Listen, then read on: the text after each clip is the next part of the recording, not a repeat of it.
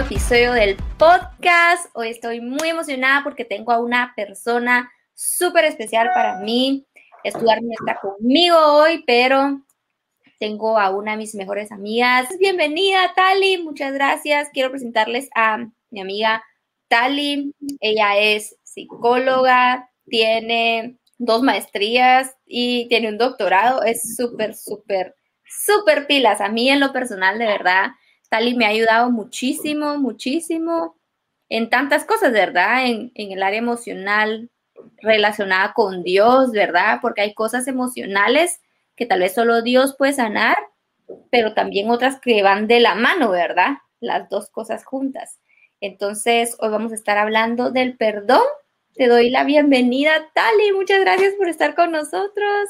A ti, hola a todos. Espero que estén disfrutando este día. Bienvenidos a este nuevo podcast. Hoy vamos a estar hablando de un tema muy interesante, que es el perdón, como ya le dijo Nani. Eh, soy Tali Manchola, colombiana. Y bueno, vamos a, a disfrutar. La idea es que sea pues una, conversación muy amena y más allá de llegar a, definiciones y verdades que susciten una cantidad de, um, preguntas, susciten una cantidad de cuestionamientos que también son importantes para nosotros. Entonces, eh, ¿por qué el perdón? Bueno, si bien, eh, como lo dijo Nani, me encanta estudiar, he estudiado toda mi vida, no pararé de estudiar, pero este tema ha sido de investigación durante los últimos ocho años y esto ha surgido pues porque hice una investigación con excombatientes. Eh, y en esta investigación pues afloraron muchos, muchos temas como el, el vínculo, la vulnerabilidad, el perdón, el no perdón, pero también la humanización con el adversario. Y surgen una cantidad de preguntas que nos, que nos cuestionamos y es, ¿qué es perdonar? ¿El tiempo lo cura todo? ¿Perdono pero no olvido? ¿El derecho al resentimiento? Entonces, en esta oportunidad, eh, lo que voy a hacer es intentar abordar desde tres ángulos diferentes. Por una parte, desde la filosofía, eh, la segunda, desde las ciencias de la salud y la tercera, pues a partir de unos referentes bíblicos que considero que son muy importantes para que nos ayuden a aterrizar un poco más esta idea.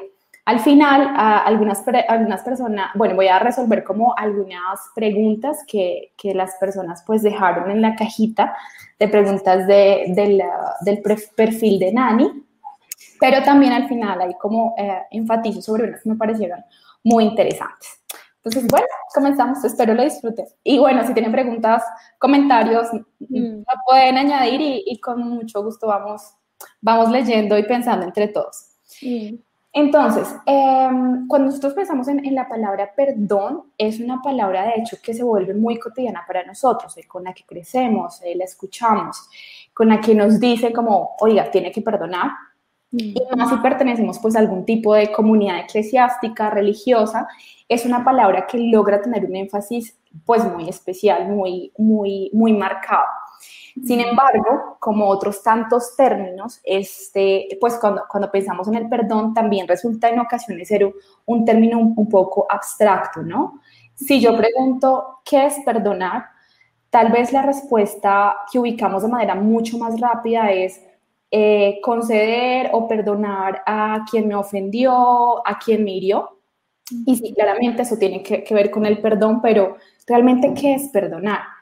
Y si vamos un poco hacia la etimología, se supone que perdonar dice dar completamente. Entonces, a lo largo de esta, de esta conversación voy a dar diferentes definiciones. Entonces, desde la filosofía nos, nos paramos es que perdonar es un acto libre desde la voluntad. Entonces, el perdón debe ser un acto libre, no bajo la coacción, no bajo la imposición, tampoco bajo la violencia, y por tanto no se puede forzar eh, a alguien a, perdonar. Eh, y eso requiere mucha audacia, porque eso quiere decir que uno perdona, pero también no, no perdona que es algo completamente voluntario y que finalmente es la decisión, si lo llevamos en, algún momento, decisión de la víctima de aceptar esas excusas, el reconocimiento que alguien faltó, que cometió un daño eh, y la petición de otro. Entonces, en este sentido, pues hay una relación que se establece tanto entre quien ha causado el daño, pero también quien lo ha padecido. Mm. Pues, por esta razón, nosotros como, como, como individuos en estas, en estas relaciones es que decidimos, se decide perdonar y siendo así, pues existe la posibilidad o no de empezar, de curar las heridas del pasado, de ser capaz también incluso de reanudar el vínculo por difícil también que, que sea en, cuestión de la virtud de la ofensa, ¿no? Eh, si se ha sufrido una herida, si, se eh, si depende también como de la gravedad. Eh, claramente, pues el tiempo también ayuda un poco, pero hay algo muy importante y es que perdón no es olvido. ¿Y por qué? Porque el olvido no lo vas a controlar.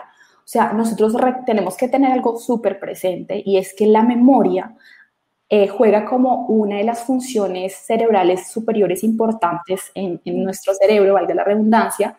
Entonces, a veces nosotros olvidamos algo que sucedió a pesar de que no queríamos olvidarlo o a veces recordamos algo que queríamos olvidar. Entonces, olvido y perdón no es algo que vaya de la mano, es la carga afectiva lo que va a importar, que más adelante lo, voy, a, lo voy a mencionar. ¿Y por qué eh, enlazo con esto? Porque es muy frecuente que nosotros escuchemos la frase, perdono pero no olvido.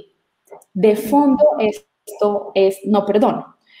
Lo interesante no es olvidar, pero el tema del recuerdo siempre conlleva una carga emocional, o sea, no podemos eh, recordar la ofensa sin experimentar tal vez una carga emocional eh, negativa de malestar que nos generó un mal sentir, pero eh, en cierta manera pues hay, una, hay un imperativo sobre el hecho de recordar sobre lo, lo que sucedió. Otra cosa es que si esta carga afectiva este recuerdo o esta memoria que hay sobre la acción, sobre el evento, me incapacita para vivir, para vivir de nuevo, para empezar de nuevo, para establecer nuevas relaciones.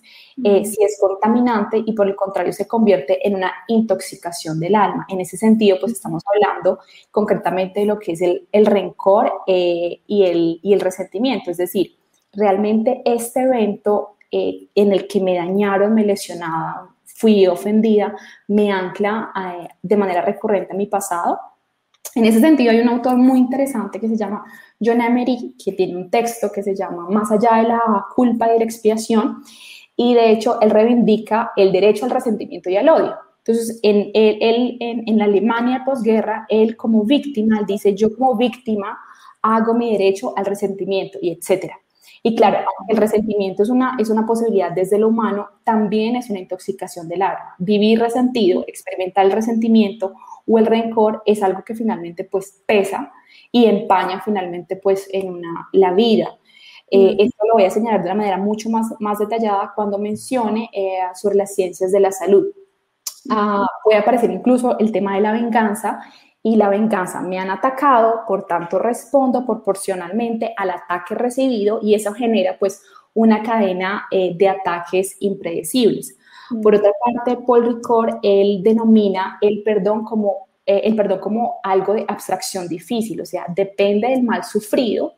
Si es un mal que claramente quiebra tu biografía, y los lazos con, con las personas eh, que él ama, pues se lo plantea como un hecho de dificultad extrema y lo coloca en una categoría casi heroica, el hecho que tú perdones. Entonces entendemos que una cosa es perdonar quien me pisoteó esta mañana cuando estábamos en el autobús eh, y otra cosa es perdonar una, una, una humillación reiterada a lo largo de mi vida, por ejemplo.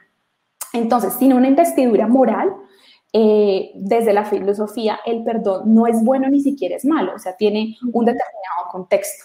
Otra definición que me parece súper interesante y es, eh, eh, y es el perdón como un intento de restaurar el equilibrio.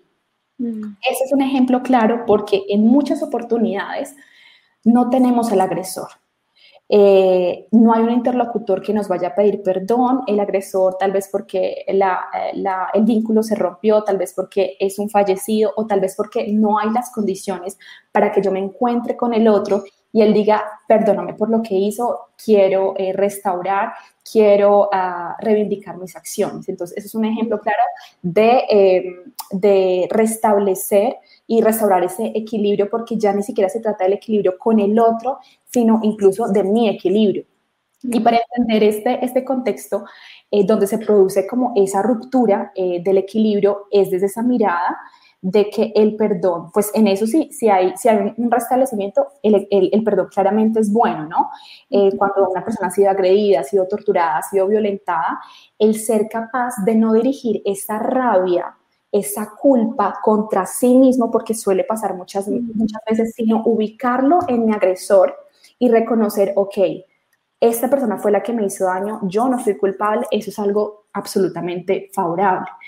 Hay que comprender también que perdonar es también intentar que la historia del pasado, por tanto, no contamine, no contamine eh, mi futuro. Y acá me centro, me centro en, en algo bien importante, Nani, y es que creo que uno de los errores más comunes es considerar el perdón como un objetivo a lograr. Yo tengo que perdonar y ese es mi objetivo para este año, ese es mi objetivo para los próximos tres meses, por la ruptura, por el robo, por el asalto, por lo que fui víctima. Y claramente eso es erróneo. Eh, por ejemplo, en situaciones como primera medida no es posible. Eh, cuando un paciente me llega a consulta, hay personas con las que no cuentan con los recursos para manejar el tema de la culpa, de lo que, de lo que, de lo que ha sufrido y de la forma en cómo se siente culpable de aquello de primera mano yo no puedo entrar a, a, mencionar el perdón. Oye, tienes que perdonar al que te agredió porque es así. Esto no es posible en estos contextos. Es decir, no es un hecho puntual como perdónalo, entra a tu casa, vas y lo perdonas y ya se acabó. Es un proceso de sentarme, reflexionar, perdonar. Es decir, hay que asumir los hechos, hay que sentirlos, hay que entenderlos y hay que intentar. El, el perdón en sí eh, debe entenderse como un proceso, como yo lo llamo como un camino hacia el perdón. Entonces, eh, claro, desde una posición ética es, es, eh, es una forma favorable de decir, y suena muy bien, hay que perdonar, pero en el día a día, Nani, no es de esa manera. El, el, el, perdón, pues es un estándar también ideal, es un estándar deseable, pero hay que reconocer que que puede ser saludable también desde nuestra eh, psicobiología, pero hay contextos y hay que ir con cuidado, no hacer este, eh, eh, estereotipos de lo que es bueno, de lo que es malo, de por qué no has perdonado, lo tienes que hacer, a veces un poco la presión. y pues es, la reflexión de cada situación, pero recordemos también que nosotros todos somos diferentes, pero también procesamos no solamente la información, sino nuestras emociones de una manera diferente.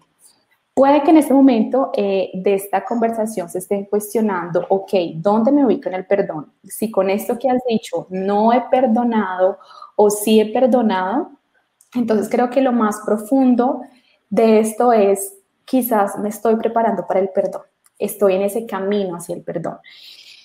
Y a continuación lo que voy a señalar, lo señalo desde dos ángulos. Uno es cuando hay un agresor dispuesto a, hay un interlocutor que, eh, que pide perdón, pero que también está dispuesto a restaurar y resarcir sobre el mal y la agresión que se hizo. Pero el otro ángulo es yo como agresor, porque casi que siempre cuando hablamos de, perdonar es, se trata de, de eh, el que me debe, ¿no? Eh, a veces es como si nos sentáramos en una silla bastante moral y es, pero es que tal no me ha pedido perdón, pero es que él, él, nunca me pidió perdón, es que él todavía, yo recuerdo que él me hizo esto y a veces no se trata de eso, sino, hey, yo con quién estoy en deuda, yo tal vez a quien no le he pedido perdón, yo eh, a, con quién no he hecho eso. Entonces, quiero que nos centremos desde, desde estos dos, eh, desde estos dos enfoques. Entonces, Aristóteles, por ejemplo, él plantea que el perdón se relaciona con el ponerme en el lugar del otro, es decir, con la comprensión. En Aristóteles, en perdón, en Aristóteles se relaciona eh, casi que la agresión se ha hecho de una manera involuntaria, de casi que un modo sin querer, y eh, que las acciones, eh, pues cierto, este tipo de, situaciones son los que nos van a permitir subsanar, digamos, lo que sucedió. La clave de este tipo de, de perdón que plantea Aristóteles está fundamentado en el hecho de ponerme en el lugar del otro. Es decir, yo hubiera podido caer en la misma situación y yo me reconozco como susceptible de la acción que el otro cometió. O sea, yo me ubico allí. Tal vez lo que, lo que él me hizo, yo también lo hubiese podido haber hecho. Entonces, eso es importante pues el perdón claramente para, es fundamental que el perdón sea honesto, que haya un proceso eh, de reparación. Si nosotros pedimos perdón, pues ya nominalmente ya está, pero es un poco el, el proceso, el interesarme por las consecuencias incluso que tuvo la acción.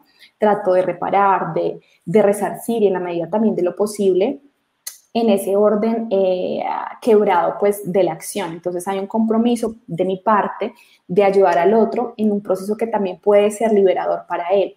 Em, y también, eh, también hay que ser claro si es que si la víctima siente por nuestra parte que nuestro perdón se trata simplemente de puro formalismo de, ok, perdóname porque sé que embarré, mm. claramente lo que puede surgir allí es una sensación de indignación Mm. Para que sea creíble, pues el tiempo lo va a demostrar, pero también es que el perdón no acaba con la palabra. Cuando yo agredo a alguien, no es solamente perdón, sino que requiere un restablecimiento del acto y en esto algo súper importante, Nani, y es la voluntad de reparación.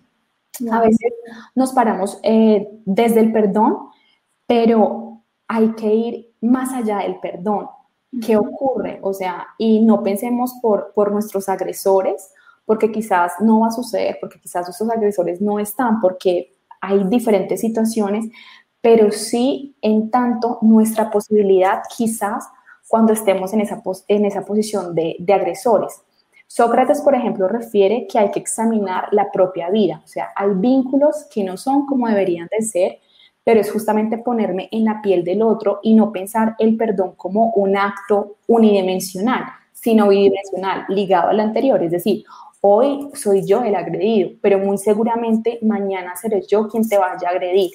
Eh, entonces yo puedo llegar a la situación en la, que tú estás. Y en esta línea de ideas, en nuestras relaciones, Nani, somos vulnerables, o sea, y somos propensos a una falta, somos propensos a que sea un, conflicto. Y acá hago un, poco el paréntesis y es, seamos muy atentos con el hecho de idealizar o fantasear nuestras relaciones perfectas porque eso aún es mucho más nocivo. O sea, nadie publica en sus redes sociales las disputas en su familia, con su cónyuge, con sus padres. Eso es absolutamente falso. Solamente posteamos momentos de felicidad. Y es precisamente aquí y es, es cuando hay un conflicto enquistado. Y con esto lo menciono y es incluso con esas cuando ya no tengo claro cuál fue la ofensa del otro, qué fue lo que dijo que me ofendió, eh, qué pasó, porque estoy así, o sea, ya es una cadena de, tantos eventos que me, que me lastiman que ya ni siquiera logro. Entonces yo creo que ya ni siquiera logro eh, encontrar por qué es el enojo o por qué surgió ese enojo. Ya todo se resuelve de manera muy visceral eh, y y muy poco con la racionalidad. Entonces, en este punto es necesario hacer un, acto también de generosidad y ser capaz de acercarme al otro, establecer un equilibrio que claramente va a haber un esfuerzo de energía, eh, a veces eh, incluso ser empáticos con ni siquiera con quien me cae bien, porque en este sentido yo creo que el perdón sí es una opción muy digna. Eh, para las situaciones pues del día a día, de la vida cotidiana, que es en, en nuestro trabajo, con quienes convivimos, eh, en esos escenarios que, que, hacen parte de nuestra cotidianidad. Si bien, Nani, nosotros lo que causamos con, con nuestros actos es también ser capaces de lo que he dicho, pero también de lo que he causado, o sea, es la conciencia misma del acto lo que me permite ser más lúcida en el ejercicio del perdón. Eh, yo puedo aprender eh, a ser más empática, a sentir con el otro, a entender, a tener más compasión. Y en esto de la compasión es sentir junto a, desde esa capacidad pues de, cercanía también, también con el otro. O sea, el perdón también incluso me permite tomar una distancia de los actos. Por ejemplo, eh, no llamarte es que tú eres una mentirosa, sino quizás tú faltaste a la verdad. Y con eso también es una forma en que no te define, pero también hay una reparación y una forma de curación frente al agresor, por ejemplo. Entonces, claramente, Nani, el perdón no es, un, no es un acto en sí, el perdón no es un momento que se da en que me encierro y esta noche lo resuelvo, sino que el perdón también requiere una sensibilidad, una empatía de las cosas que haces y en cierta manera pues nos permite desarrollar, eh, desarrollarnos de una manera moralmente mucho más sensibles. Hasta aquí con el tema de la, de la filosofía. Ya me ingreso un poco más desde las ciencias de la salud. Eh, y claramente hemos escuchado es que, la, es que nos enferma si no perdonamos, es que nos desgasta. Claramente quiero hablar un poco, un poco, un poco de ello. El perdón es un área de interés que ha, em, que ha despertado mucho interés en, las, en la comunidad científica y porque eh, se intenta pues estudiar como todos los efectos tanto nuestra mente como nuestro cuerpo eh, y la incidencia que tiene el perdón desde la psicobiología tanto el rencor, tanto el resentimiento, tanto la hostilidad, tanto la amargura, pues hacen que nuestra psicobiología pues entre en una protección, ¿no? El sistema nervioso simpático lo que hace es activarse, entonces empieza una lucha de huida y empieza rápidamente a, liberar una cantidad de neuroquímicos del estrés, de la ansiedad, de la adrenalina, el cortisol, la norepinefrina, eh, la presión arterial aumenta, la frecuencia cardíaca, hay riesgos inclusive de sufrir enfermedades, la activación muscular, las glándulas sudoríparas se disparan, el cerebro a veces es como si entrara en una zona de no pensamiento y es que en ese estado cognitivo en que nuestras facultades mentales se ven pues altamente eh, pues aterradas y alteradas, no encontramos las, las soluciones creativas pues para nuestros problemas cotidianos. Y se puede decir pues que claramente el rencor es un, es un veneno que nos destruye lentamente a nivel físico, mental y social, porque acá tenemos que verlo y es que el tema del perdón no es un tema que atañe simplemente a mi posición individual, sino hablamos de lo físico, de lo mental y lo social, que es súper importante. Mm. ¿Y qué pasa? Pues cuando perdonamos ese descontrol nervioso, lo que hace es regresar como a su punto de equilibrio óptimo eh, la presión arterial, los bioquímicos del estrés de nuevo vienen a ser reabsorbidos y el sistema nervioso pues reactiva el parasimpático. Entonces, así como la ira activa lo más arcaico de nuestro cerebro, el perdón también activa lo más evolucionado de nuestro cerebro. Entonces, la corteza prefrontal, la cingulada posterior, que pues que se ocupa tanto de la resolución de problemas, de la comprensión, de la empatía, también de la, de la compasión, el control cognitivo de nuestras emociones. Entonces es como ese control eh, sobre el centro de nuestro cerebro que inhibe las reacciones impulsivas, pues alimentadas a veces por la rabia y el odio. Eh, a veces hemos escuchado como, eh, no sé, me enseguecí y asesinó al otro, lo golpeé y no me di cuenta, como esos puntos ciegos que hay en algunos momentos. Entonces como que se calma, el pensamiento pues superior claramente se activa y da lugar a tanto nuevas interpretaciones, la posibilidad de ponernos en lugar de otro, de, de visualizar otras, otras cosas y convertir el evento doloroso en algo menos doloroso a nivel mental, a nivel emocional y claramente esto va a tener un impacto decisivo también sobre nuestros estados de ánimo. La investigación eh, dentro de las ciencias de la salud pues también sugiere que el perdón evoluciona como un mecanismo que nos permite superar el, el dolor y aliviar el sufrimiento, o sea, ayuda a superar esas situaciones que generan cantidades insostenibles porque son insostenibles de estrés, es como la inteligencia natural al encontrar que nos encontramos en situaciones pues muy extremas, pues que afectan tanto nuestra integridad, eh, pues desarrolla también un mecanismo que alivia pues el, el, el dolor a través de, del perdón, la aceptación y la reconciliación. Si bien hay algo muy interesante acá que es lo social como, y el perdón que tiene que ver con lo social. El perdón ha servido como mecanismo evolutivo de cohesión social, por ejemplo, que asegura la supervivencia del clan eh, en nuestra cultura mm, de, manera triste. Tristemente no se promueve el perdón. Eh, el hecho de empatizar, de perdonar, a veces son valores incluso que quedan en la teoría y al llevarlo a la práctica somos a veces mucho más propensos pues a estigmatizar, eh, a denigrar a quien consideramos nuestro enemigo, ¿no? acá yo lo llamo eh, la eh, deshumanización del adversario.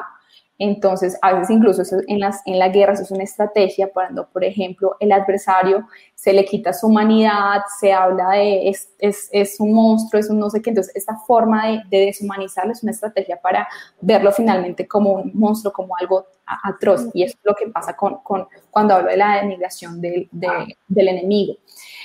Y claramente esto no va, no va, a resolver pues nuestros problemas, sino que nos va, nos va también a, nos va a despedazar, nos va a restar tanto la salud física, eh, la salud mental, va, y es una cuestión que supera todo tipo de separación, de odio, de, de incluso también de disgregación. Cuando hablo también de la cohesión social, eh, por ejemplo, en algunos países de Sudáfrica, eh, de Nueva Caledonia, de Centroamérica, de Latinoamérica, que hemos vivido procesos de firmas de paz, también estamos hablando de eso. Claramente eso tiene otro componente que es la justicia transicional, que no la tocaremos en este momento, pero un poco para que liguemos eh, como tiene allí eh, lo que tiene que ver también la cohesión social. Y claro, el perdón parece irracional, eh, cuesta mucho cuando nos han dañado eh, y no nos han enseñado a hacerlo, porque lo que escuchamos es perdone, bueno, eh, por favor, perdone. Y así crecimos, o sea, tal vez no, no, no, no, no crecimos con un, como cómo se perdona, o tal vez de pronto cuando estamos en, en comunidades eclesiásticas, religiosas, nos enseñan tal vez a veces a hacer los procesos de perdón, pero realmente no sabemos cómo hacerlo, nos quedamos allí y también nos quedamos en este tema de la memoria de por qué sigue la emoción y por qué yo sigo sintiendo eso. Entonces, eh, ¿qué hacer? O sea, ¿qué qué, ¿cómo aprender a superar esto, esto que me separa del perdón? Eh, y lo que voy a mencionar a, continuación son, por decirlo así, eh, son unos, una, unos tópicos eh, que no es el uno a uno, el paso dos, el paso tres, no, eso no tiene que ver, pero sí como ciertas formas tal vez nos ayudan, nos ayudan en ese camino de perdón. Entonces, uno tiene que ver con la identificación de la persona o de la situación. Entonces, es tomar conciencia que esa, eh, de esa persona a quien yo guardo rencor, que el perdón, aquí lo voy a enfatizar muchas veces, no es una forma de minimizar la ofensa ni la agresión, para nada, sino una forma de liberarme de lo que me causa sufrimiento, de la ira, de la irritación, de la frustración, también del enojo, de la rabia, de la molestia, del rencor, de, la venganza, de lo que me condena. Entonces, una es la identificación. El segundo es la identificación de, los actos del agresor. Entonces, aquí es la toma de conciencia en lo posible, en detalle, de cuáles son esas acciones que me generaron rencor, describir objetivamente esas acciones o lo que hizo, eh, de lo que me generó, y no aquí como la posición de víctima de pobrecita yo, porque claramente incluso hubo acciones deliberadas que se hicieron con la intención plena de dañarme, sino de lo que me hizo, de cómo me sentí, eh, y de cómo me hizo sentir eso, eso al, respecto. Lo tercero es como intentar enlistar esas emociones y esas, esos sentimientos de lo que me hace sentir agredida, violentada, traicionada.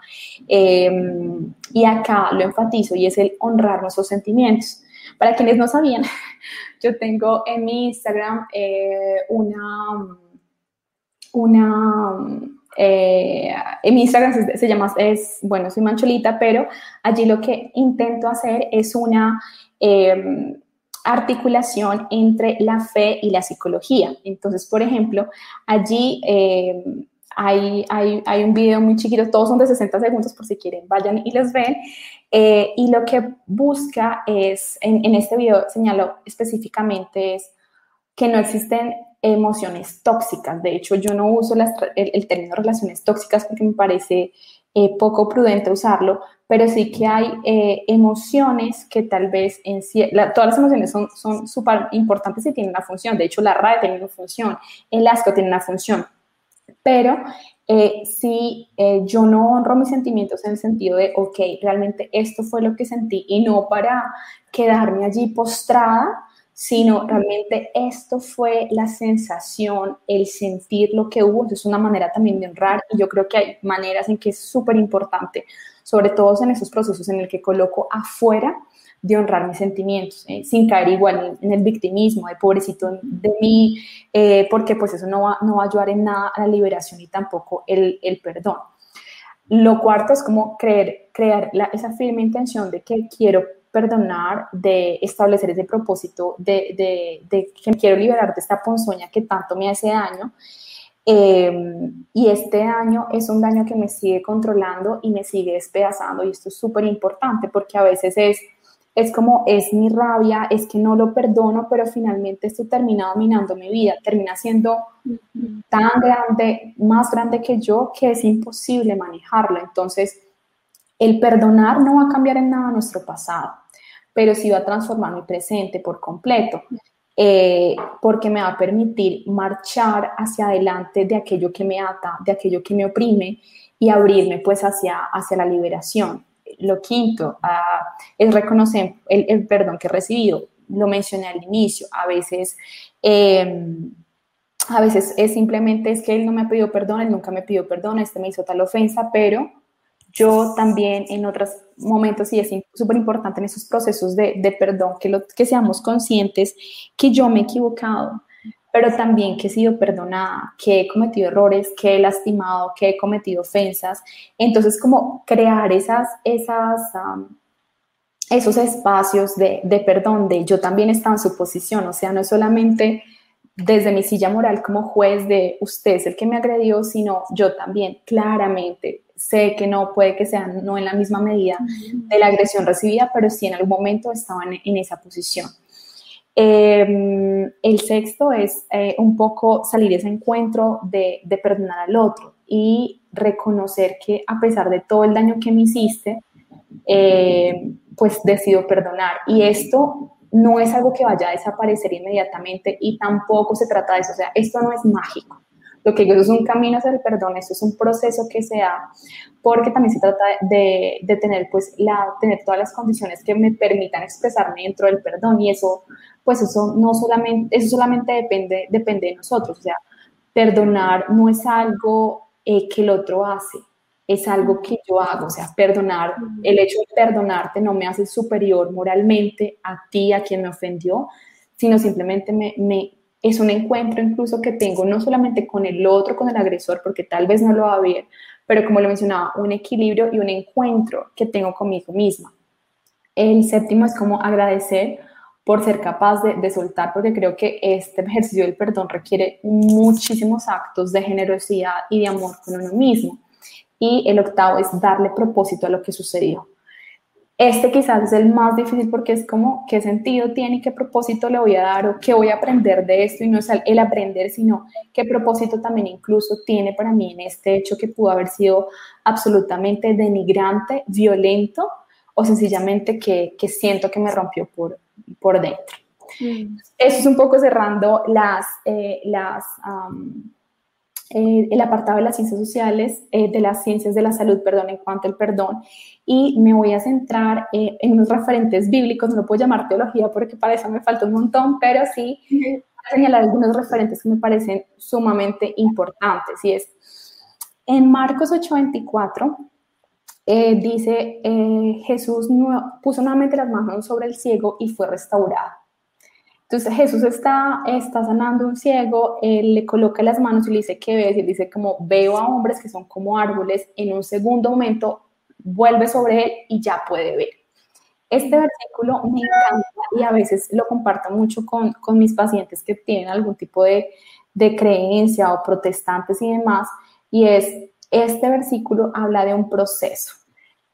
Todos los milagros de Jesús fueron inmediatos. Levántate y anda, vete de aquí, no vuelvas más, deja de pecar y fue inmediato. Pero este sucede en dos tiempos. Entonces, no se instantáneamente, requiere un proceso. Los procesos son absolutamente buenos y ese camino al perdón es absolutamente sano. El segundo es de Romanos 12.2. Romanos 12.2 dice, cambien su manera de pensar para que así cambien su manera de vivir. En estos procesos en el que hemos sido dañados, claramente van a aparecer paradigmas mentales. Por una situación, no puedo generalizar, entonces no puedo generalizar los abandonos, eh, las separaciones, las traiciones.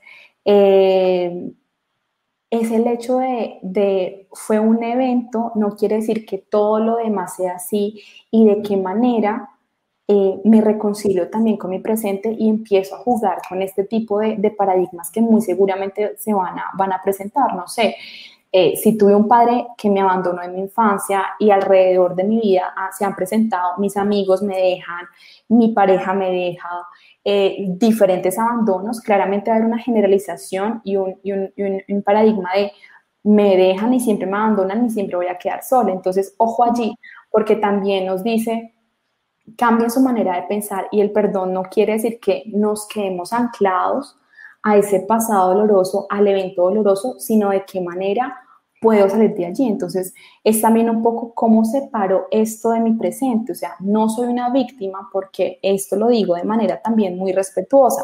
A veces eh, nos quedamos en el tema de, de, soy una víctima, de fui una víctima, de lo que me pasó, fui víctima de, pero de qué manera realmente esto me está anclando a mi pasado y no logro, no logro, no logro avanzar. Eso es lo que lo quería mencionar. Hay, em, hay una, ah, bueno, esas fueron como algunas de las preguntas que, que las personas, em, que las personas mencionaron que me pareció súper interesante y es, una de ellas fue, ¿por qué habiendo perdonado una y otra vez sigo sintiendo dolor? Mira, eh, a quien, a quien, o sea, esas preguntas todas fueron sensacionales. Gracias por, la, por haberlas hecho. Voy a puntualizar específicamente sobre algunas. Mira. Y hay otras dos también. Ay, ay, ay, bueno. y es que el perdón requiere tiempo. Nuestro inconsciente, el inconsciente es esa parte de nuestro sistema psíquico que no nos es conocida, que está como detrás de lo que hacemos, de lo que pensamos y de lo que sentimos es atemporal, o sea, él no es cronológico, él, él es atemporal. Entonces, asimismo, eh, tenemos que, plantearnos em, de qué manera estos, estos, estos prejuicios, estas ofensas que salen y saber que cada persona pues es distinta, no podemos generalizarlo. Eh, además, eh, puede que a ti te tome más tiempo del que le, del que le va a tomar a, del que le va a tomar a otra persona. Entonces es, es, puede que a veces surge ese dolor, puede que a veces esté allí, pero no quiere decir que no hayas perdonado, sino que sencillamente es un camino hacia el perdón. Recuerden que el perdón no se trata de un acto, no se trata de un hecho puntual, sino de un proceso que nos permitimos, porque es también respetar nuestros tiempos. Yo creo que en eso tenemos que ser también muy... Uh, muy responsables a veces hablando pues de términos moralistas, nosotros somos los primeros que nos damos azote con nosotros mismos y esos actos de amor y generosidad que realmente tienen que estar pensados en nosotros nunca aparecen, sino que están pensados a veces incluso mucho más hacia los demás. Entonces, mira tus tiempos también. Entonces, puede que te vaya a doler un rato, un tiempo, puede que a veces surjan estas cosas, pero piensa lo que a veces el, el dolor está allí y también de qué manera vemos este dolor, ¿no? Es que eh, tenemos que también tener presente que puede que el año pasado me hicieron una ofensa, pero este año como que lo recuerdo como que, ay, sí fue doloroso, pero no es la misma intención, eh, ni, ni, sí, la misma intención, por llamarlo así, del dolor. Entonces, hay un autor eh, que se llama Simón Vicental, que tiene el libro El girasol, y él incluso entre su texto plantea los límites del perdón, la justicia y también del silencio. Entonces es un proceso personal, es un proceso que tú haces, pero han pasado 20 años, 15 años, claro, tenemos que diferenciar, bueno, 15 años es porque estamos en el tema realmente, en el camino hacia el perdón o realmente estamos allí en el resentimiento y en el derecho al resentimiento que todo humano tiene, pero sabiendo también cuando yo asumo este, este resentimiento y el derecho, el derecho al resentimiento que, que decido asumir. Otra de las personas preguntaba, ¿cómo sé que realmente he perdonado a alguien?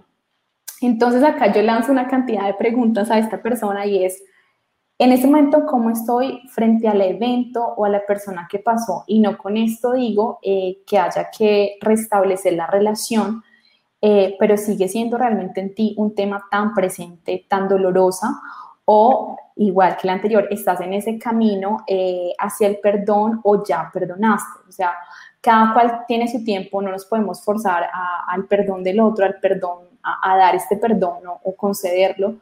Eh, pero sí, ¿cómo estás allí? Eh, y también tienes que tener muy presente de cuanto más grave es una herida, pues va a requerir mucho más tiempo eh, para, para de reparación de esta afectación en la integridad física o moral que tuviste. Entonces, piénsalo en, en los tiempos, no en los tiempos de los demás, eh, no te compares eh, con los demás, es que ya, es que lo haces de esta manera tan rápido, es que yo no puedo, sino, no son tus tiempos y son tus procesos, somos súper diferentes, pero si estás en este camino, como, como, mm, como no, te des, no te des duro. Otra de las personas preguntaba, ¿puedo alejarme? Eh, bueno, bueno era, era, eran dos preguntas. ¿Puedo alejarme de alguien y al mismo tiempo perdonar a alguien que se supone que debo querer?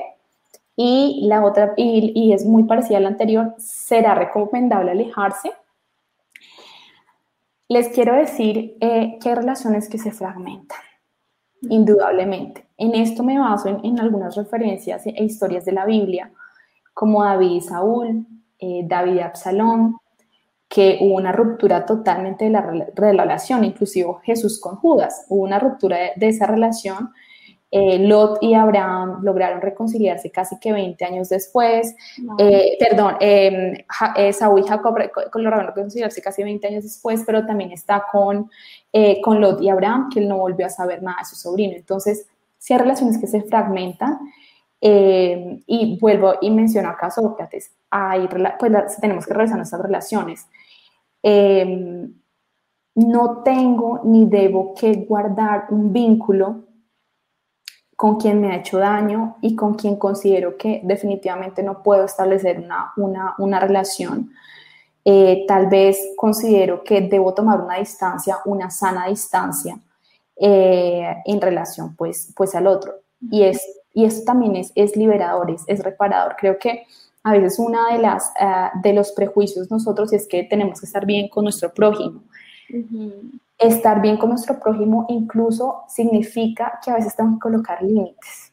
Los tengo que colocar y colocar un límite claramente puede ser, tengo que terminar esta relación, me tengo que alejar de esta persona, no puedo seguirme frecuenteando contigo porque tal vez me va, me va a hacer daño. Entonces, no se supone que debas querer, porque claro, cuando, cuando haces esta pregunta, asumo, estoy solamente asumiendo que quizás es referente a alguien, a tus padres, a un lazo consanguíneo que ahí a veces pensamos que complica mucho más las cosas, pero estamos hablando que, ¿cuál es la relación de David con Saúl?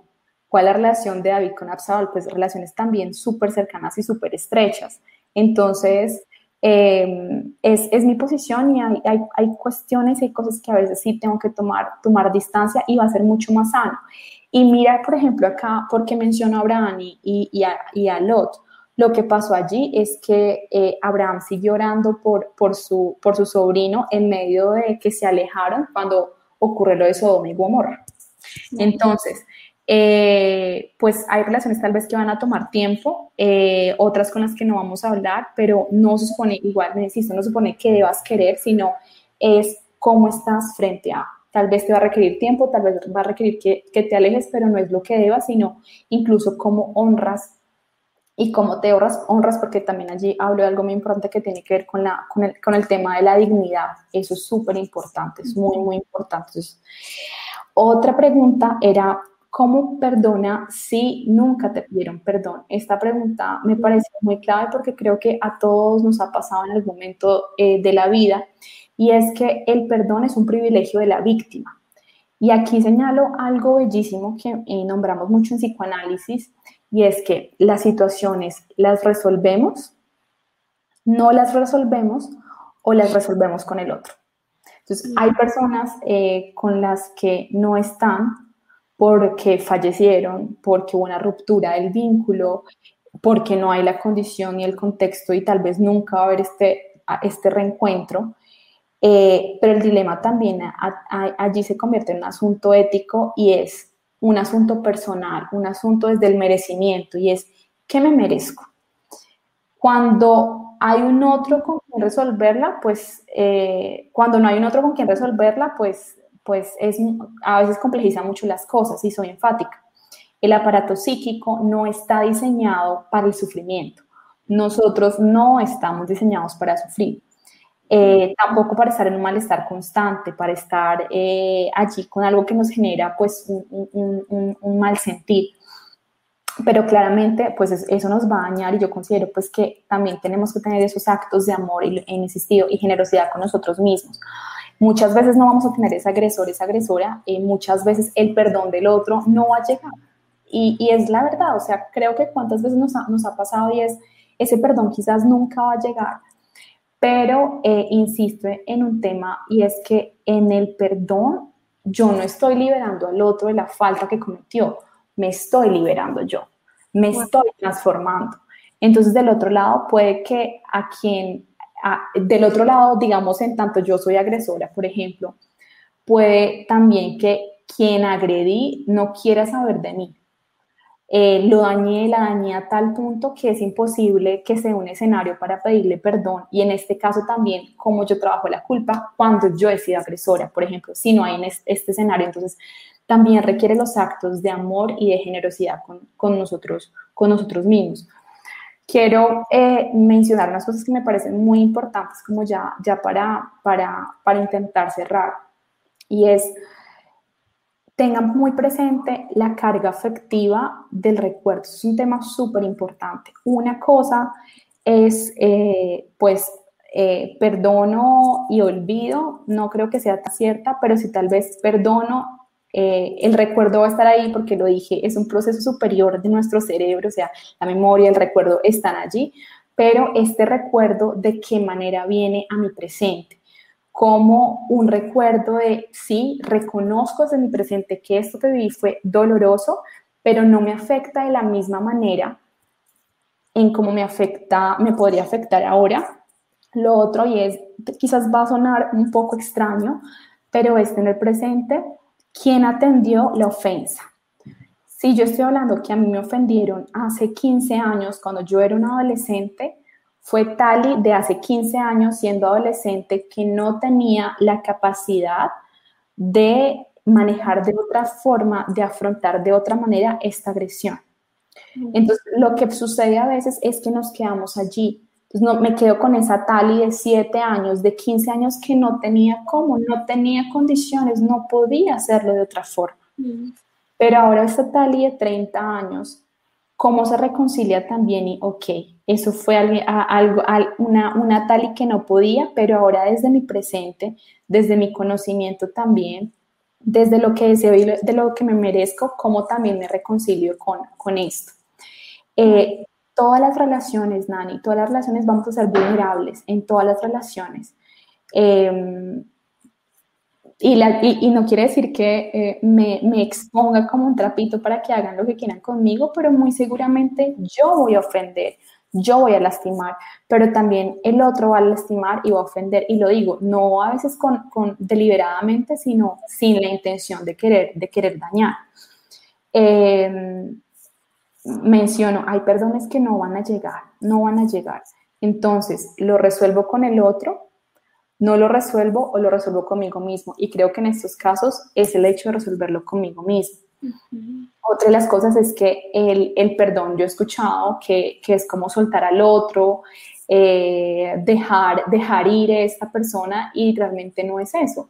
Realmente quien está quedando libre soy yo. El otro va a seguir su vida. El otro puede que ni se dé cuenta que me ofendió, puede que ni se dé cuenta de lo que hizo o de la gravedad del asunto. Él sigue con su vida, hace lo que sea, pero yo quedo anclada a esa herida y en cierta manera eh, insisto, eh, quedó allí desde una forma, eh, siendo controlada por, por algo que incluso me puede llegar a superar. tenemos también que, no tenemos mentiras, creo que es importante que veamos el perdón en términos de bienestar, eso es súper importante porque poco se habla de ello. A veces tenemos como toda esta información desde lo psicobiológico, que es importante, pero también como bienestar es súper importante que el perdón no es, una, no es, no es, no es algo que se da de manera cronológica, no es una fórmula, no es los ocho pasos que le di, sino, sino es una forma también que cada uno encontramos de, del perdón. Puede que, no sé, yo con los años he aprendido a perdonar de manera mucho más, mucho más rápido, tal vez que lo hace otra persona. No quiere decir que sea malo, simplemente he aprendido con los años eh, y también desde el merecimiento reconozco que, que, merez, que, el bienestar para mí también es, es, es no permitir que este tipo de cosas me controlen y me dominen. Y para mí mm, eh, no, lo, no concibo eh, el derecho al resentimiento en mi caso, por ejemplo. Eh, una de las cosas también es súper importante, Nani, y es el tema de la culpa. ¿Qué lugar tiene la culpa? Y yo esto a veces soy enfática con mis pacientes y es, intentemos cambiar la culpa por soy responsable de porque cuando hablo soy responsable de, tal vez le doy una, una mirada también diferencial eh, que me ayuda a, reconciliarme también con nosotros mismos, porque el término de la culpa es un, es un, es un, es un tema también que nos enlía eh, muchísimo la vida. Em, este tema del perdón yo creo que es un ejercicio diario eh, que no me puede coger ventaja y puede convertirse tal vez en una gran bola de nieve. Entonces, eh, si hoy algo por pequeño que sea, siento que me molestó, pongámoslo afuera. Y es el hecho de ponerlo afuera, ponerlo afuera es como, nada, ni sabes que no me gustó que me hubieses dicho eso, como, oye, lo siento ya, y, pero si yo dejo que en este vínculo pasó una cosa, otra cosa, tres cosas, cuatro cosas, Nani seguirá su vida normalmente, sin saber absolutamente de la ofensa, pero yo seré quien va a cargar con la ofensa, yo seré quien va a cargar con el malestar. Entonces, es un sufrimiento finalmente que, que, que, eh, um, que pongo sobre, sobre mis espaldas. Mm. Insisto, no es forzar este camino, este camino, no es forzar, no es estar obligados. Eh, yo esto lo voy a decir con muchísimo respeto eh, y quiero que, que, que, no me sacrifiquen por lo que voy a decir y es, yo entiendo a veces el afán, digamos, en las comunidades eh, eclesiásticas, religiosas, las diferentes denominaciones que haya, que este tema del perdón se vuelve un tema a veces agotador. Entonces están allí pida perdón, tiene que pedir perdón, proceso uno, proceso dos, hágale otra vez el perdón, el perdón, el perdón. Y es como, vuelvo a sentirlo, entonces no he perdonado. Entonces, ojo allí, es un proceso. Es un proceso que a veces requiere años, a veces requiere tiempo, pero no quiere decir que no hayas perdonado, sino que estás en camino hacia el perdón o estás en el proceso de perdón. Si lo vemos así, es diferente porque es que no he perdonado, es como no he hecho absolutamente nada. Claro que sí has hecho y eso también tiene, tiene que reconocerse y debe ser validado, solamente que tal vez te va a costar un poco más, tal vez necesitas otro tipo de comprensión, es lo que les decía, el sentir, el comprender, es importante que nos ubiquemos allí. Los gestos de amor eh, y de comprensión con nosotros son súper importantes, a veces somos súper empáticos y súper comprensivos con los demás, pero cuando se trata de mí, poco, poco soy comprensiva, poco soy eh, eh, empática y es necesario que nos tenemos también de esos gestos que son, que son tan importantes. Y la humanización del adversario. es uno de los temas que, he investigado recientemente y tiene que ver con también mi agresor, qué tan monstruo o qué tan malo es y a veces de qué manera lo deshumanizo. Entonces, incluso eso a, veces cuando pensamos en, en, quien me agrade, no es simplemente llevarlo al extraño que me agrade, agredió, sino en nuestras relaciones mucho más cercanas, eh, porque somos vulnerables, porque nos conocen y nos agreden a veces inconscientemente, pero también es yo como veo a esta persona, estoy quitando su valía, su humanidad y también eh, cuando sean las situaciones en que se da la, la reconciliación, de qué manera eh, valido al otro y no lo castigo eh, por, por, por la afrenta, por lo que realizó, sino tú no eres aquello, sino simplemente tal vez fallaste en esto, tal vez faltaste a la verdad, tal vez eh, tomaste algo que no era tuyo, pero eso no hace y no quiere decir que tú seas. Esto también es muy liberador. Y pensar también, Nani, eh, que en cuanto, en cuanto a las ofensas, nosotros también estamos en un camino de, de, crecimiento, de, de, saber que el, el, hecho de agredir también nos enseña bastante y estar en esa posición de víctima también nos enseña muchísimo. Entonces es, es ver y en, en cómo intentar articular de manera diferente. Cuando hago mención, acá quiero hacer un último y es cuando nosotros amamos, no amamos de la noche a la mañana. Eh, específicamente en términos de relaciones ah, sexoafectivas con, con, con una pareja, con alguien. No estoy amando, hoy amanecí y te amo y eres el hombre más maravilloso. No sé, con Stuart, por ejemplo, eh, requirió tiempo, meses, y no fue, entonces es de igual forma, así como el amor toma tiempo, es lo mismo con el perdón, va a tomar tiempo. Y puede que no sean todos los casos así, pero sí puede ser que sea el caso de alguien en particular. Así que cuando se encuentren con alguien, no, no satanicen esto, no, no, no lo condenen porque sea un proceso diferente, sino, de hecho, es un proceso que requiere mucho esfuerzo, sí, es un, eh, un esfuerzo psíquico, es un esfuerzo físico, es un esfuerzo emocional. Entonces, por el contrario, creo que es, es, es, claramente, como lo mencionaba mucho en, eh, desde la filosofía, casi que es una, un acto heroico de hacerlo, de, de, de perdonar. Me encanta porque yo siempre creo que pensé, ¿verdad? O creí que perdonar era no sé, yo, yo siempre pensaba, bueno, tengo que perdonar porque plano tengo que perdonar, pero nunca me daba el tiempo a sentir. Creo que eso es algo que yo he platicado con Tali mucho, que me ha costado sentir, o sea, en el momento en que yo siento enojo, trato de, de ocultar mi enojo. Yo me siento triste, trato de poner a un lado la tristeza. No me dejo sentir porque... El honrar, el honrar los sentimientos, es eso. Sí. Porque, es, lo que pasa es que a veces hemos aprendido a polarizar los sentimientos. Entonces, rabia, enojo, ira, malo. Eh, felicidad, tranquilidad, eh, bueno. Y es, necesitamos honrarlos y honrarlos es darme cuenta de, lo estoy sintiendo, tengo mucha rabia, tengo mucho enojo en este momento contra esta persona. No, eso es honrar también los sentimientos y de hecho creo que es mucho más nocivo cuando intentamos eh, hacerle el quite, quitarlos, de, de ignorarlos, de no pasa nada, de eso no es así, no lo puedo sentir. No, es decir, si Dios nos dio este regalo los sentimientos, pues tiene una función también. Sí, ay, qué lindo. Y te hago, hay dos preguntas, te las dice la primera.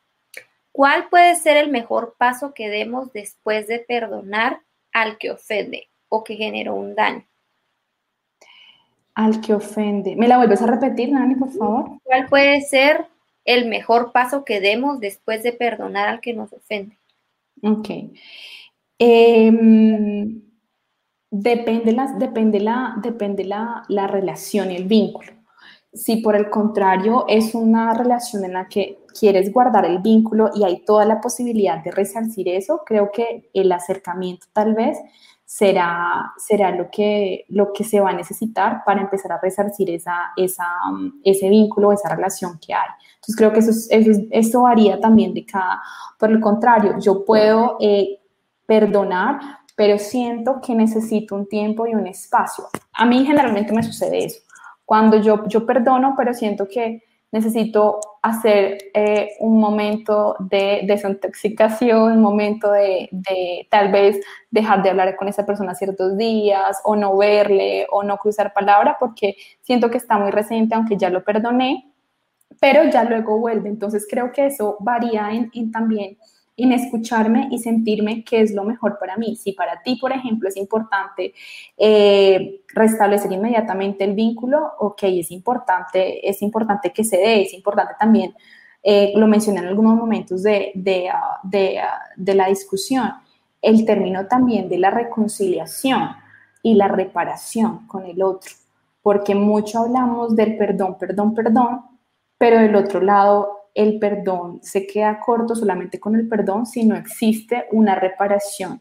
Y no sé, si, el, si, si tú que quiebras algo en la casa de alguien, pues vas a tener que eh, reemplazar y dar el vidrio que quebraste, el, el recipiente que dañaste. Igual con otro, mm, puede que te estoy hablando como de actos tan sencillos como como una invitación, una salida, algo también desde ese lenguaje y esos códigos tan particulares de cada relación que, se, que es necesario y que permiten de nuevo vincular y restaurar con el otro. Y yo creo que algo importante que lo he mencionado varias veces es, es tu mente, porque en tu mente puede que el cúmulo de acciones o de ofensas vaya estigmatizando también a tu agresor. Entonces es que él es mentiroso, es que él es un falso, es que él es tal, tal, tal. Entonces, ten presente y el ejercicio primero, no solamente antes de saltar al acto hacia el otro, es yo cómo estoy, qué necesito en ese momento, necesito escucharme, creo que ese es el primer paso. Ay, gracias, Dali. ¿Y hay otra pregunta también? ¿Te la leo? Por favor. ¿Vale la pena perdonar una y otra vez cuando mi agresor no quiere cambiar y me sigue haciendo daño? Eh, recuerda que el perdonar es un acto voluntario, que finalmente eres tú en términos del merecimiento si decide o no eh, quedarte en el derecho de tu resentimiento. Eso es totalmente legítimo, pero es finalmente allí con qué carga estás dispuesta a soportar. Lo otro que creo que tienes, intenta separarlo, es ¿Qué tipo de vínculo tienes con tu agresor? Se trata de tu pareja, se trata de, tu, eh, de un familiar, es que hay posibilidad de que te hagas a un lado, porque creo que también es importante, Nani, que nosotros miremos en qué relaciones también estamos. ¿Qué relaciones, nuestros vínculos, cómo están? Insisto, como decía Sócrates, examinar nuestros vínculos y cómo estamos allí. Em, es tu esposo, tu novio, no sé, pero también, y con eso no estoy diciendo como termínale y huye inmediatamente, sino tal vez en estos, en estos vínculos que son tan cotidianos, es sentarme con el otro y ponerlo en, perspectiva y que yo no me pierda de vista. Es súper importante, es súper importante porque no sé si lo que dices es, es, ah, es que lo relacionas porque tal vez lo has hablado o porque sientes que, que, ah, que no te escucho, ¿por qué? Pero este tipo de cosas a veces requieren muchísimo diálogo. Creo que Nani, tú puedes hablar un poco más al respecto, sobre todo en situaciones ya de convivencia en el que hay veces conversaciones que vuelven una y otra vez. Yo tengo amigas muy queridas que ya llevan un montón de años casadas y es como hemos tenido que revenir, eh, regresar a este tema cuando lo hemos conversado, conversado desde hace tanto tiempo. Entonces, es importante también allí que, que te ubiques también tú dónde estás, tú qué quieres y tú, tú también qué te permites o qué no te permites. Sí, yo pienso, bueno, no sé, yo te pregunto, ¿verdad, Tali? Pero yo, por ejemplo, en el matrimonio, creo que todo matrimonio van a haber ofensas, pero yo soy una persona de, palabras, o sea, a mí si alguien me tira un insulto, para algunas personas es tal vez nada, ¿verdad? Pero para mí es mi primer lenguaje el amor, las palabras, ¿verdad?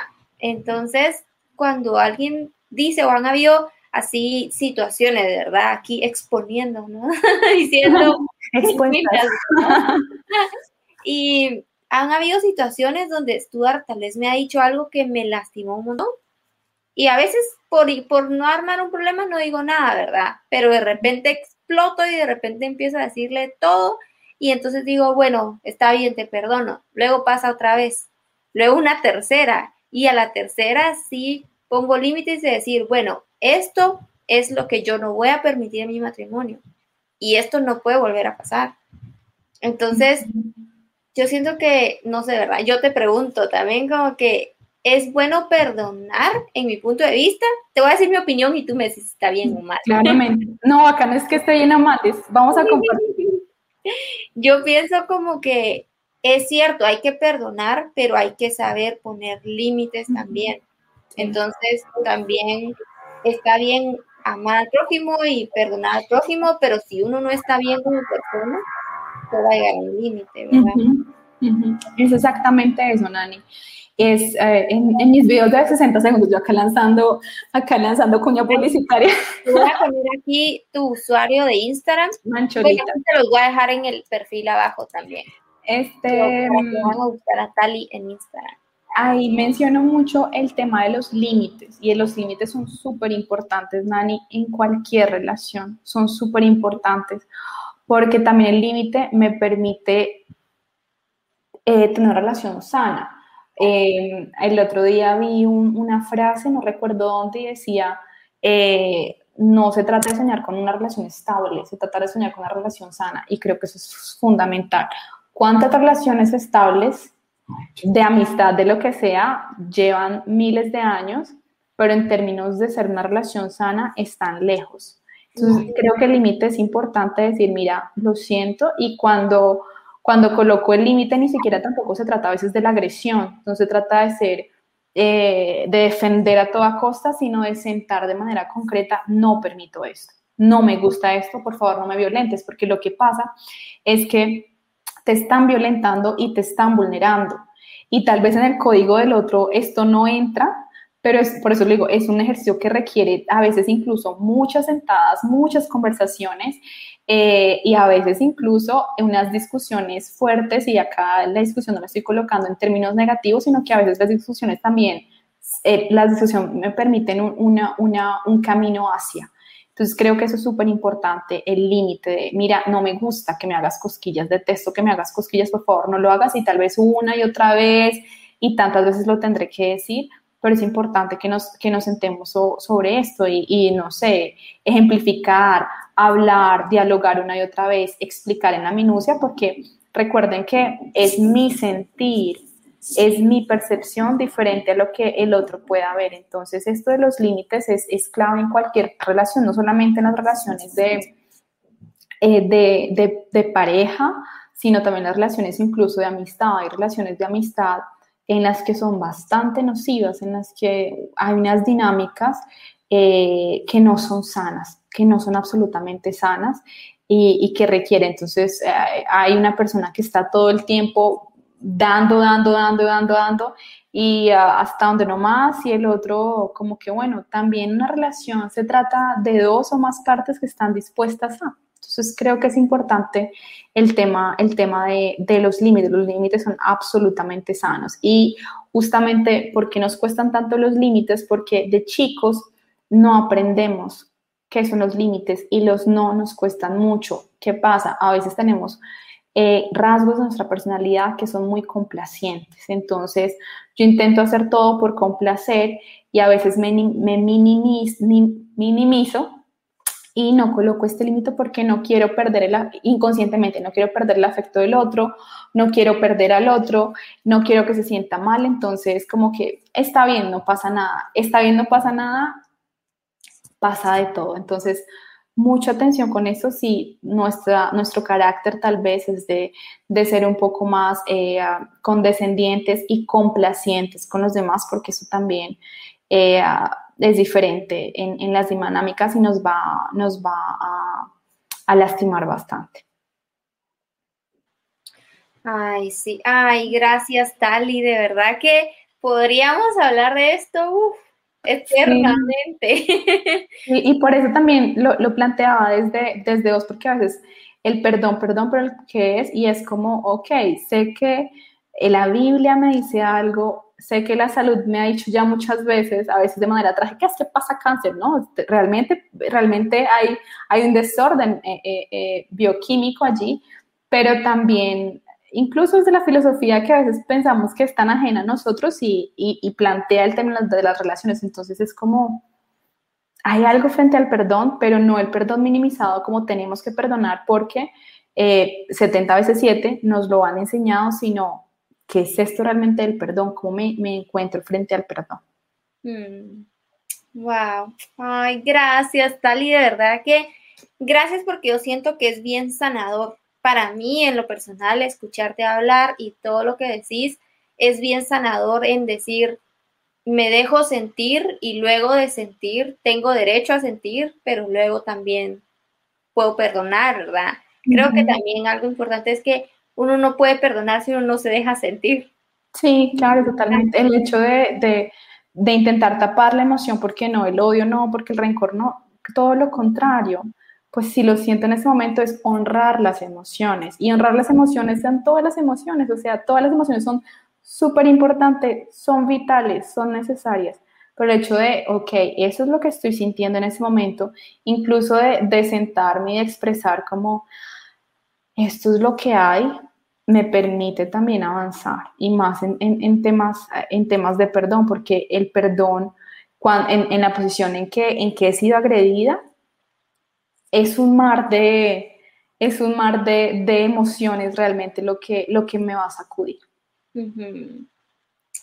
Ay, gracias, Tali. ¿Hay algo más que quisieras agregar antes que, que terminemos? No, nada, solo eso, solo que espero pues que, que, que hayan disfrutado esta conversación, que salgan de acá también con una, con una perspectiva diferente del perdón que no se den duro, por favor, que, eso se trata de, de, gestos de mucho amor, de mucha humanidad, eh, de mucha generosidad con nosotros mismos y a veces no los tenemos y, son procesos que, por los que a veces atravesamos que no son fáciles, que también es de valientes. Insisto, eh, si ejerces tu derecho al, al resentimiento, ten presente también con el costo emocional el que vas a llevar. Así como si tú decides atravesar este camino del perdón e ir hacia, hacia el perdón, pues es también una, una tarea fascinante porque finalmente es, es, un, es un encuentro, o sea, no solamente el encuentro con el otro, sino es un encuentro y un restablecimiento del equilibrio conmigo mismo, aun cuando ni siquiera encuentro y no hay un agresor con quien mediar. Mm. Qué lindo, Tali. Y solo una última pregunta. Eh, si alguien ya perdonó, pero sigue sintiendo dolor, ¿quiere decir que no perdonó? Creo que eso es algo de lo que hablo. Sí, lo que, lo que mencionaba, mm, eh, puede que estés en ese camino de perdón, va a doler muy seguramente. Y acá tienes que recordar es cómo pensar es cómo está ese afecto eh, eh, frente a la ofensa inicial. O sea, me ofendieron hace, hace dos años, hace un año. Siento de la misma manera, con la misma intensidad o por el contrario, a lo largo de estos dos años he logrado separarme y siento diferente, siento que ha menguado ese dolor y ha ayudado. Entonces puede que estés en un camino que te va a tomar tiempo, te va a tomar, eh, te va a tomar algunos meses, pero es importante que te hagas, que te hagas esta, esta pregunta. Creo que eso es, eso es importante, porque a veces es, insisto, cuando les, le mencionaba, es, eh, tú recibiste eh, la ofensa siendo niña, pero fue esa niña o ese niño que recibió la ofensa y no tenía la capacidad para tolerar y para asumir una ofensa y lo sigue sintiendo con este dolor intenso en tanto que niño o ahora como adulto lo ves y también logras tomar esa parte y reconciliarte con aquello que te dolió. Mm. Ay, gracias, Tali. Muchas gracias. Estoy tan feliz por tu Yo amo platicar con Tali, de verdad. Yo pasé un tiempo con ansiedad, creo, hace cuánto, como dos años. De dos años, sí. Terrible cuando me vine aquí a Inglaterra. Y pues yo no podía contarle a mi mamá porque se iba a preocupar, no sabía qué hacer y Dios me mandó así de verdad un ángel que se llama me ayudaste muchísimo, de verdad. Ahí les voy a dejar aquí su usuario, les voy a dejar eh, si tenés algún contacto tal y también porque Tali está haciendo también sesiones, si alguien necesita tener sesiones eh, con Tali. Tali está haciendo también sesiones, los puede atender, les da precio especial por ser amigos. Tarifa especial, aprovechen, aprovechen. y, y, de verdad vale, vale muchísimo, muchísimo. Yo siempre pensaba, no, Dios, Dios trabaja en mi corazón, Dios sana mi corazón, pero cuando hablé con Tali me di cuenta que por algo Dios deja la ciencia y por algo Dios deja esos, esa forma como de, de bloquearlo aún en sus emociones. Entonces, gracias, Tali. Me emociono mucho. Sé que va a ser la, la, última vez porque de seguro te vamos a tener aquí en el podcast. Con mucho gusto. Lives en YouTube hablando.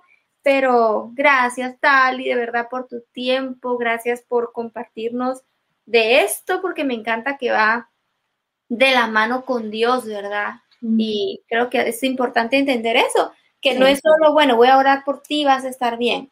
No, ¿verdad? Sino, como dice, la fe sin obras es muerta y a veces hay que accionar, ¿verdad? Hay que hacer nuestras obras y que Dios se encargue del resto. Y a veces ese accionar, eh, hablando en el perdón, quizás va a doler y va a ser un poco incómodo. Pero, pero, pero bueno, ahí, ahí es, es también la posibilidad de. Ay, gracias, Tali. Entonces, les dejo aquí los usuarios. Recuérdense igual si quieren eh, sesiones. Tali también está haciendo unos videos cortitos de 60 segundos, súper, súper, súper buenos, de verdad. Vale la pena escuchar a Tali porque tiene demasiado conocimiento. No la maestría y el doctorado, sino que de verdad más allá de eso. Entonces, gracias, Tali, por tu tiempo. Gracias a todos por escuchar el podcast y nos vemos entonces en el próximo episodio. Adiós. Gracias. Chao.